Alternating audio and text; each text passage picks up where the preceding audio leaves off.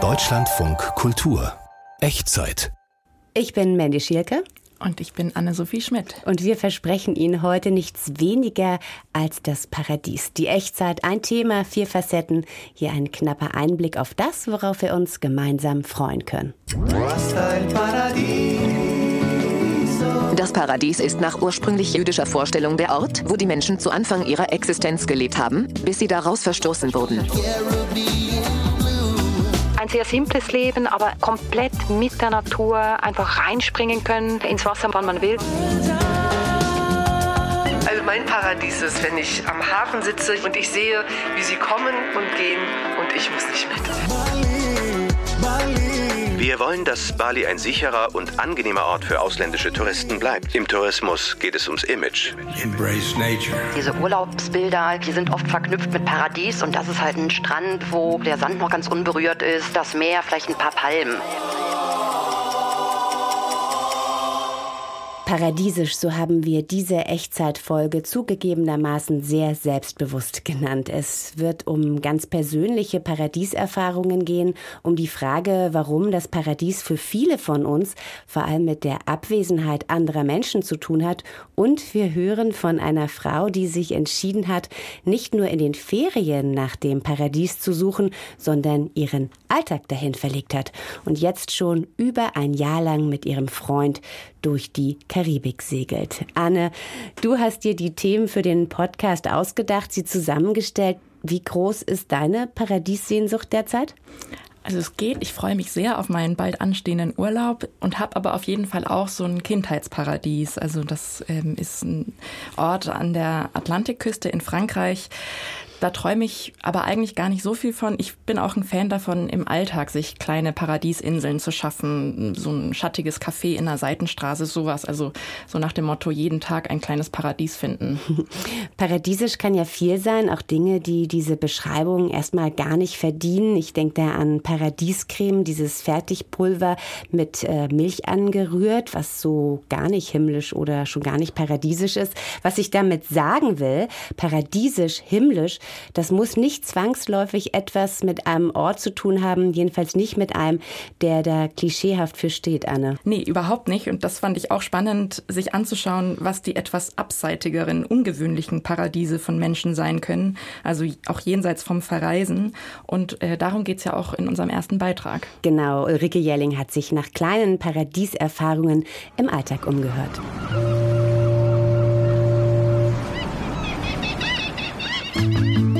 Also mein Paradies ist, wenn ich am Hafen sitze, je kleiner, umso besser, und ich sehe, wie sie kommen und gehen und ich muss nicht mit. Ich kann einfach nur gucken. Also ich sitze im Flugzeug, Menschen riechen komisch, Menschen kommen einem zu nah und trotzdem sitze ich auf meinem Platz und lese, ich habe Kopfhörer auf und es ist für mich das Paradies, weil keiner was von mir will kein Kind, kein Mann, kein Arbeitgeber, kein Auftraggeber. Ich habe einfach, solange wie der Flug dauert und ich im Flugmodus bin, frei. Als Lützi noch stand, Lützi, also das besetzte Dorf Lützerath, was niedergebaggert wurde von RWE, es sah wirklich aus wie aus einem Science-Fiction-Film. Für mich paradiesisch, weil es erstens, es waren total viele super bunte Menschen unterwegs und ganz viele Baumhäuser und es war quasi auch in der Luft, ging es dann weiter mit den Häusern und es war dann irgendwie so, dann waren da eine Seilbahn gespannt und da noch eine Fahne und irgendwie war das so wie so ein Dorf in der Luft so ein bisschen und eben halt mit Menschen, die einfach sich gegenseitig krass helfen und irgendwie friedlich zusammenleben, aber trotzdem Sachen schaffen. Eva, auf deinem T-Shirt steht Paradise in Glitzerschrift gar nicht gelesen. Was, was ist denn das? Ja. Paradise ist aber nicht so schlecht. Ja, aber ist Englisch. Und ich kann nicht Englisch. Und einfach so, ich gekauft. Paradiesisch, mit paradiesischer Ruhe ist ähm, der jüdische Friedhof in Weißensee einfach, wo man wirklich laufen kann, sitzen kann, atmen kann.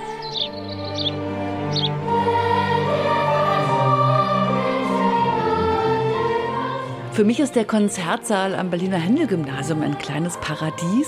Ich saß hier vor Jahren als Mutter, dann die eigenen Kinder vorne, jetzt musizieren die Patenkinder und ich bin total berührt, weil fünfte Klasse und so ein Niveau und vor allem immer wieder so viel Freude von Kindern am zusammen Musik machen. Das ist einfach nur herrlich.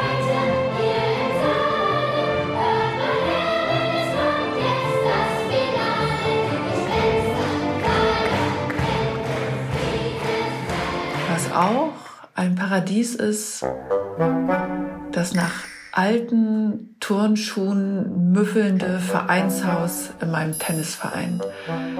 Es ist wirklich nicht hübsch. Es ist vor viel zu langer Zeit saniert worden. Ich weiß nicht, welche Frauen ihre Turnschuhe dort seit Jahren stehen lassen und trotzdem, ich komme dort rein und dieser Muffgeruch ist die größte Verheißung, weil ich gehe jetzt auf den Tennisplatz und ich werde alles vergessen um mich herum. Ich werde einfach nur Tennis spielen. Und das ist für mich ein Paradies.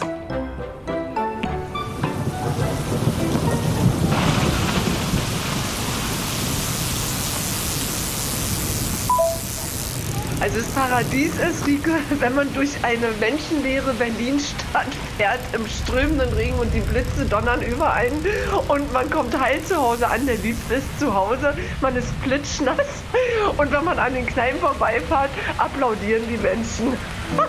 Das ist das Paradies. Paradies.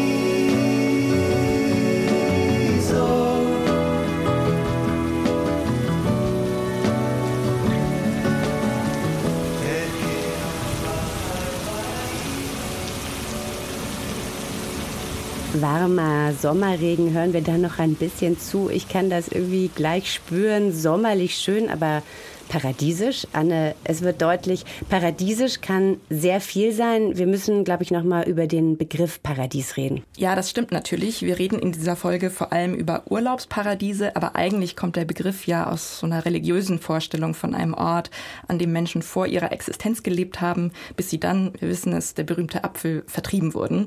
Beziehungsweise gibt es natürlich die Vorstellung vom Paradies als Himmelreich, in das man, wenn man ein gutes Leben geführt hat, nach dem Tod kommt. Und eine andere Bezeichnung Bezeichnung ist natürlich auch noch der Garten Eden. Also da sind ja ganz viele so religiöse Vorstellungen mit verbunden. Mhm, aber wir bleiben ganz im Diesseits und schauen in unseren Alltag und das, was äh, im irdischen Leben möglich ist. Ja, das Paradies, ein warmer, gesunder Ort, von dem wir glauben, dass die schöne Umgebung auch uns erfasst, zufriedenstellt und vielleicht sogar beglückt. Mindestens so wichtig wie der Ort ist für viele Menschen aber ein anderes Kriterium, nämlich, dass sie möglichst ungestört sind. Warum ist das eigentlich so? Und was sagen diese Ansprüche an paradiesische Orte eigentlich über uns selbst aus? Darüber spreche ich jetzt mit Kerstin Heuwinkel, Professorin für internationales Tourismusmanagement und Tourismussoziologie an der Hochschule für Technik und Wirtschaft des Saarlandes. Hallo, Frau Heuwinkel. Hallo, Frau Schielke. Urlaubsziele als paradiesisch anzupreisen, gehört zum Geschäft des Tourismus dazu. Kerstin Heuwinkel, welche Anforderungen muss ein paradiesisches Urlaubsziel Urlaubsziel erfüllen? Ah, sagen wir, wenn wir tief auf die Ebene der einzelnen Personen gehen, hat wahrscheinlich jede Person so ein eigenes Paradies. Aber andererseits ist es ja so, dass wir von klein auf groß werden mit Bildern. Und gerade diese Urlaubsbilder, die sind oft verknüpft mit Paradies. Und das ist halt oft dieses, ja, die Einsamkeit, ein Strand, wo der, der Sand noch ganz unberührt ist, das Meer, vielleicht ein paar Palmen. Und das sind so diese Bilder, die, die wir wahrscheinlich alle von klein auf gesehen haben und die wir so mit uns tragen. Ja, und die die Tourismusindustrie ja auch in ihren Anzeigen und Werbungen ziemlich stark bedient. Für viele Menschen ist das Paradies damit verbunden, dass der Ort möglichst unberührt ist, also wenig Spuren von Mitmenschen überhaupt zu finden sind. Was sagt das über uns aus, wenn wir unbedingt allein und ungestört sein wollen? Ich würde es mal vielleicht so auf zwei, drei Gründe zusammenbringen wollen. Das eine ist so dieses, ich meine, unberührt heißt ja auch immer, das ist ein Neustart. Ne? Und ich glaube, wir alle wünschen uns ab und zu mal, ach, wäre ja schön, auch mal neu hm. zu beginnen, vielleicht meine Person, meine Lebensgeschichte ein bisschen zu verändern. Und wenn da irgendwas ganz unberührt vor mir liegt, dann, dann ist das eine Möglichkeit. Und Andererseits ist es vielleicht auch so ein bisschen dieses äh, Abenteurerin sein, erobern. Äh, also auch wenn da noch keiner war, da bin ich ja die Erste, die da mhm. lang geht. Entdeckertum. Und das gibt mir Kraft. Genau, entdecken. Ne? So ähm, dieses, ich glaube, als Kinder haben wir alle irgendwie mal gespielt, dass wir irgendwo stranden und die Insel entdecken. Das hängt da vielleicht mit zusammen. Also eigentlich auch so eine Sehnsucht, irgendwas für sich einnehmen zu können, das erste Mal zu erleben und irgendwie ja so einen Anspruch drauf zu haben, vielleicht auch, oder? Oder ist das jetzt zu ja. negativ? nee, das ist ja, ist ja auch gar nicht schlimm. Die Frage ist halt auch immer nur, was, was für Konsequenzen hat das für andere. Aber wenn ich jetzt erstmal nur sage, ähm, ich will das für mich entdecken und das ist jetzt meins, ähm, muss das ja nicht unbedingt negativ sein. Es wird nur kritisch, sagen wir, wenn da andere dann von betroffen sind. Interessanterweise sorgt die gemeinschaftliche Suche nach Unberührtheit, dieser Wunsch, Neues zu entdecken, oft ja auch dafür, dass verwunschene, vermeintlich paradiesische Orte genau das nicht mehr sind. Äh, das Stichwort Overtourism ist bekannt. Venedig ist vielleicht das drastischste Beispiel dafür. Wenn in Apps oder Reiseführern also vom Paradies die Rede ist, sollten wir zumindest skeptisch sein, oder? Ja, weil da wir ja alle das Paradies suchen und es heutzutage immer schneller funktioniert, dass jemand ein Bild postet und ganz viele dann kurzfristig auch genau dorthin reisen, das hat dann den Effekt, dass ganz viele Menschen da sind. Allerdings ist es auch nicht für alle so, dass sie das unbedingt schlimm finden. Also es gibt schon viele Menschen, die durchaus auch so äh, die Masse oder äh, eine große Anzahl von Menschen auch als Qualitäts Kriterium durchaus sehen, weil mhm. wenn viele das gut finden, äh, muss es ja auch irgendwie gut sein. Ja, sonst könnte man sich diese überfüllten Strände an den bekannten Urlaubszielen ja auch eigentlich nicht erklären. Aber äh, ich will trotzdem nochmal zurückkommen auf diesen Wunsch nach Unberührtheit. Es gibt ja dieses berühmte Zitat von Hans Magnus Enzensberger, der Tourist zerstört das, was er sucht, indem er es findet. Ist schon ziemlich lange her, dass er das gebracht hat. Er ist auch im vergangenen Jahr gestorben.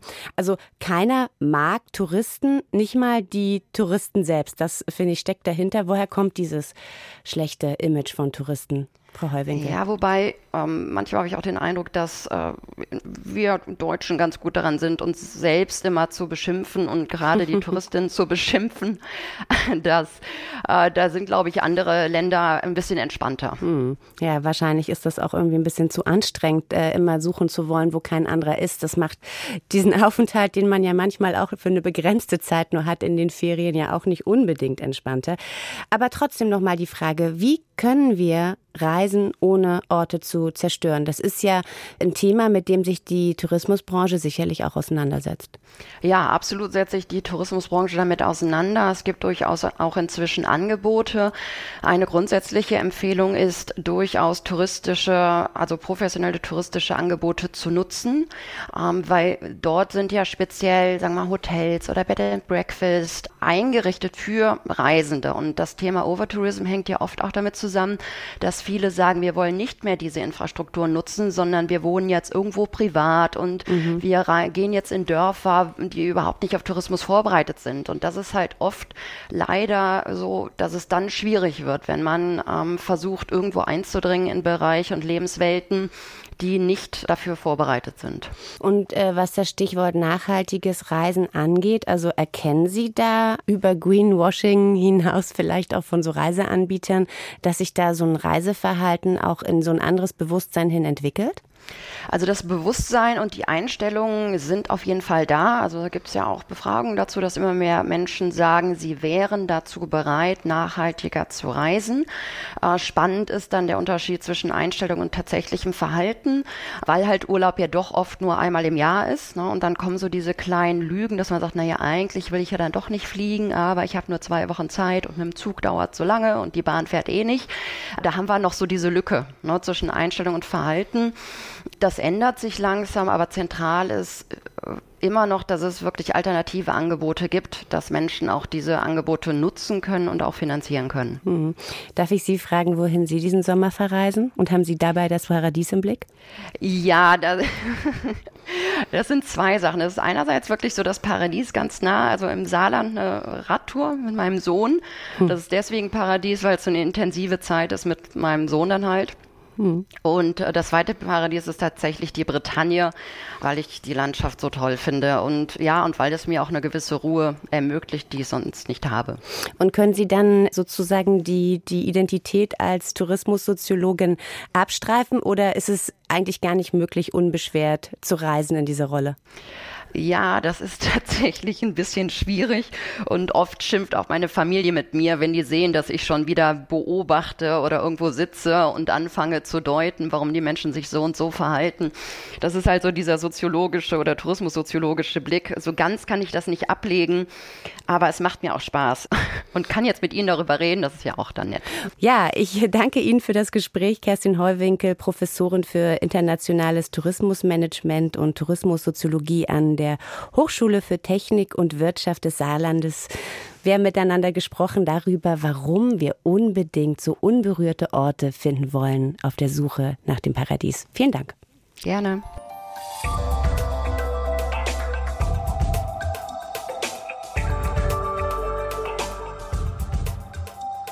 Und jetzt erzählen wir hier in der Paradiesausgabe der Echtzeit die Geschichte von Karin Wenger. Sie hat den Aufenthalt im Paradies, in diesem Fall ist das die Karibik, auf unbestimmte Zeit verlängert. Karin Wenger hat viele Jahre als Südasien-Korrespondentin für das Schweizer Radio aus Bangkok berichtet und ist dann vor einem Jahr ausgestiegen aus dem Job und gemeinsam mit ihrem Freund auf ein Segelboot in der Karibik gezogen. Das Leben dort ist paradiesisch, aber nicht frei von Hindernissen. Hören Sie selbst.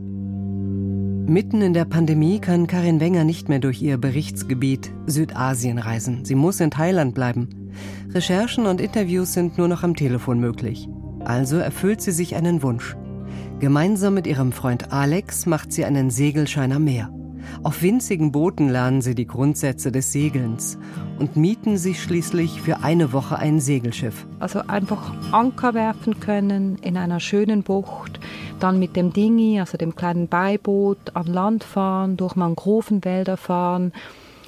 Ein sehr simples Leben, aber komplett mit der Natur einfach reinspringen können äh, ins Wasser, wann man will. Auch so eine gewisse Wildheit auf diesem Boot. Also es kommt nicht mehr darauf an, was man trägt oder was man nicht trägt. Oder naja, also all dieses äh, sehr zivilisierte fiel irgendwie auch ab. Und so fangen sie an, davon zu träumen, aus dem Urlaub Alltag zu machen. Eine Träumerei zu diesem Zeitpunkt. Aber sowieso reden Alex und Karin in diesen Wochen viel über das, was nach der Zeit in Bangkok kommen könnte. Karins Vertrag als Asien-Korrespondentin endet bald. Immer wieder mieten sie sich Boote, segeln, wann immer sie können. Der Traum vom Segel-Sabbatical wird ein konkreter Plan.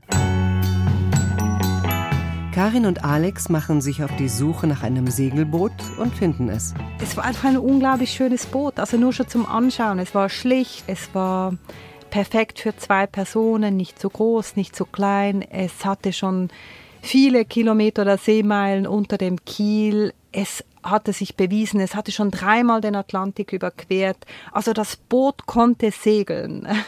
Das Boot, das Alex und Karin in Mabul umtaufen, liegt 16.000 Kilometer entfernt von Bangkok in einer Bucht vor Grenada, einer grünen, hügeligen Insel im Süden der Karibik. Karin kündigt die Wohnung, packt. Im August 2022 betritt sie ihr gemeinsames Schiff zum ersten Mal und beginnt ein neues Leben. Alex holte mich ab. Ich hatte 100 Kilo Gepäck, noch ein Klappfahrrad und alles Mögliche für das Boot. Wir fuhren mit dem Dingi zu Mabul und Alex hatte irgendwie Häppchen vorbereitet und Champagner oder Prosecco oder was immer es war, irgendein Schaumwein. Und wir stießen an auf diesem Boot. Es war, glaube ich, wieder so dieses Gefühl von überwältigt sein, weil wir beide natürlich wussten und spürten, da beginnt einfach was ganz Neues. Karin verbringt den ganzen Tag im Bikini und abends leuchten die Ankerlichter der umliegenden Segelboote wie ein doppelter Sternenhimmel. Es war wunderbar. Und dann begann aber, ich glaube, relativ schnell meine erste Krise, weil es war August, in der Karibik, in Grenada, in einer windstillen Bucht. Wir lagen an einer Boje. Es war Hurricane Season, das heißt, wir segelten auch nicht, sondern wir lagen im, im Schatten geschützt und es war 47 Grad unter Deck. Da merkte ich dann ganz schnell, das Leben auf dem Boot, das ist nicht Leben, wie man eben die Yachten in den Instagram-Posts und den Facebook-Posts sieht, wo man einfach ein bisschen sich schräkelt auf dem Deck. Die Realität traf mich dann doch relativ hart. Noch zwei Monate bis zum Ende der Hurricane-Saison im November müssen Karin und Alex auf der Mabul warten, bevor es wirklich losgehen kann mit der Reise. Sie bringen das Boot auf Vordermann. Der Wassertank muss repariert werden, sie brauchen Werkzeug, Schrauben, Ersatzteile. Für jeden Winkel sind die beiden fast einen halben Tag unterwegs. Das macht Karin überhaupt keinen Spaß, und sie merkt, dass sie sich mit ihrem Freund plötzlich in einer sehr traditionellen Aufgabenverteilung wiederfindet. Meine Rolle begann sich so auszurichten, dass ich kochte, dass ich putzte, dass ich einkaufte und wusch, was auch kompliziert ist auf dem Boot. Und das begann mich dann schon ziemlich zu irritieren, gleich am Anfang, wo ich dachte so, was bin ich jetzt auf ein Boot gezogen, um einfach irgendwie so eine Hausfrauenrolle hier auszuführen und zwar in einer ziemlich unbequemen Umgebung. Mit der Zeit gewöhnt sich Karin aber an die neue Rollenverteilung, auch daran, dass Alex viel häufiger als sie der Kapitän auf dem Schiff ist. Für sie ist das ein Kompromiss auf Zeit für das Leben im Paradies. Und dann ist es soweit. Die Wochen des Wartens sind vorbei. Die Hurricane-Saison ist beendet, das Boot tipptopp. Endlich geht's raus aufs Meer. Frischer Wind. Wir sitzen oft stundenlang an Deck, wenn Pelikane um uns herum sind und schauen ihnen beim Jagen zu. Und ich glaube, diese absolute Unmittelbarkeit, mit der Natur zu leben, mit dem Wasser um uns herum, das ist die absolute Magie des Segelns. Klingt traumhaft, oder Anne? Ja, das klingt schon sehr, sehr schön. Wobei ich finde, man hat ja schon auch die beschwerlichen Seiten des Paradieses gehört. Und das ist natürlich oft so, dass Paradiese bei näherem Hinsehen auch ihre Schattenseiten haben, dass das Paradies also ein Begriff ist, der uns träumen lässt, in der Realität aber selten so ganz perfekt ohne Makel ist. Von der Karibik reisen wir jetzt nach Indonesien, nach Bali, auch so eine Insel mit paradiesischem Image, Insel der Götter und so weiter, spätestens seit der Verfilmung von Elizabeth Gilberts Roman Eat, Pray Love ist Bali sowas wie ein Sinnbild für das Paradies geworden. Und ganz unparadiesisch gibt es da jetzt aber eine Menge Stress. Anne, was ist da los? Genau, Bali hat nämlich zunehmend mit rüpelhaftem Verhalten von Touristen zu tun und hat deswegen jetzt so eine Art Benimm-Guide, Knigge für Touristen eingeführt. Durch was genau die Bali-Touristen den Einheimischen inzwischen so negativ auffallen, das habe ich Anna Lu Beckmann aus dem ARD-Studio in Singapur gefragt. Balinesen ärgern sich beispielsweise, dass Urlauber häufig ohne Helm oder auch oberkörperfrei oder mit gefälschtem Nummernschild Roller fahren. Das kommt nicht gut an, etwa bei dem Surflehrer Yuda Purba. Sie machen einfach, was sie wollen. Wenn wir eine Zeremonie auf Bali haben, dann sind Straßen gesperrt. Und einige ignorieren das einfach, brüllen die Anwohner an. Warum ist diese Straße gesperrt? Komm schon, Mann. Hier ist gerade eine Zeremonie. Es ist Zeit für Gebete. Das ist respektlos.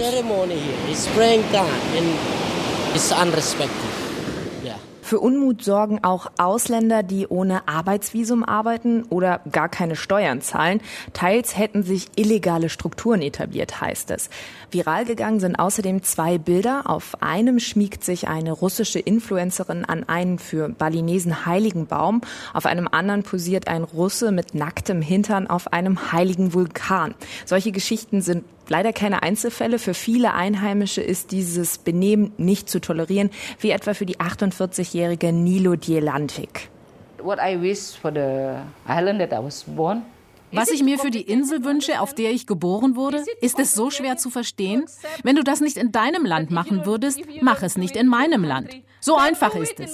Ist es so schwer zu verstehen?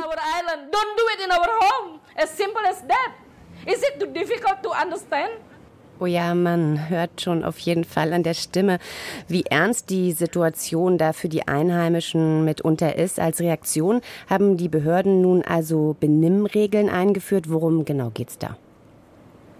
Das entspricht quasi einem, ich sag mal, Bali-Knigge-Katalog. Urlauber werden etwa aufgefordert, religiöse Stätten zu achten, wie beispielsweise Tempel, Statuen oder auch Symbole. Sie werden darauf hingewiesen, sich angemessen zu kleiden und auch zu verhalten. Sie sollen sich an die Verkehrsregeln halten und etwa Motorroller nur bei legalen Anbietern mieten. Und Dienstleistungen sollen in der Landeswährung, also in indonesischer Rupia, gezahlt werden. Ziel ist es, also von diesen Regeln, dass Harmonie zwischen Einheimischen und Touristen hergestellt wird. Und wie reagieren die Gäste nun auf diese neuen, strengeren Regeln?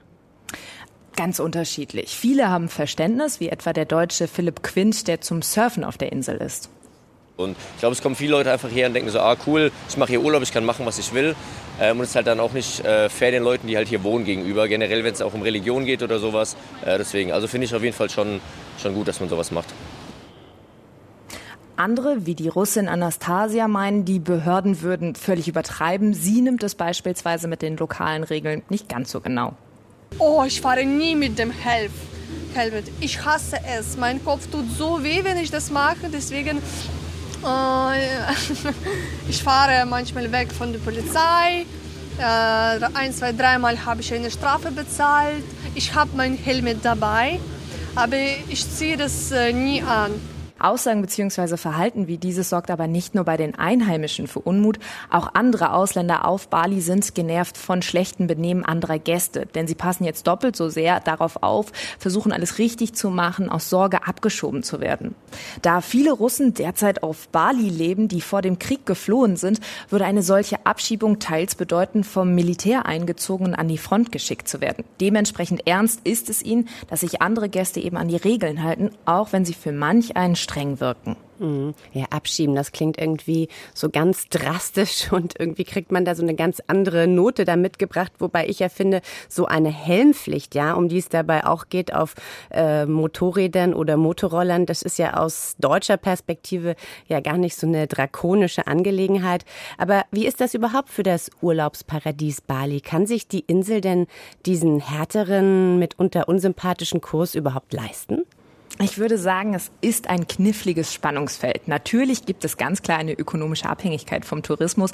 Gerade nach der Pandemie ist die Insel ganz besonders auf Urlauber angewiesen, denn während Corona hat die Insel wegen der ausbleibenden, ja wirklich gut zahlenden Touristen stark gelitten unter Umsatzeinbußen. Viele hatten keine Existenzgrundlage mehr, denn schätzungsweise 80 Prozent der Balinesen lebt direkt oder indirekt vom Tourismus. Gleichzeitig sollen diese Regeln aber auch der Branche helfen, meint der Chef der Tourismus Bundesbehörde.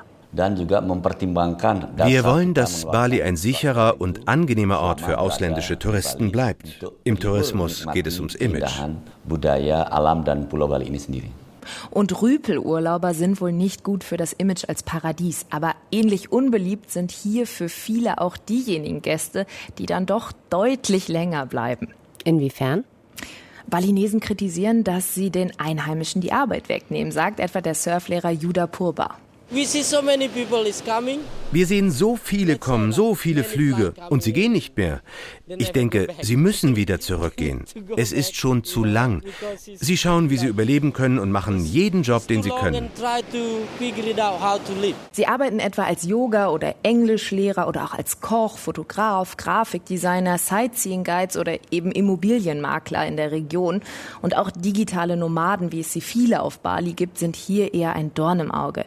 Viele Viele von ihnen haben nämlich ein, kein richtiges Visum, sondern nur das Touristenvisum, mit dem man maximal 60 Tage bleiben kann. Und um zu umgehen, danach wieder gehen zu müssen, buchen manche sich für etwa 150 Euro einfach einen Flug in eines der Nachbarländer und kommen danach wieder. Sie zahlen keine Steuern, wollen häufig nur mit digitaler Währung bezahlen und treiben die Immobilienpreise auf Bali in die Höhe.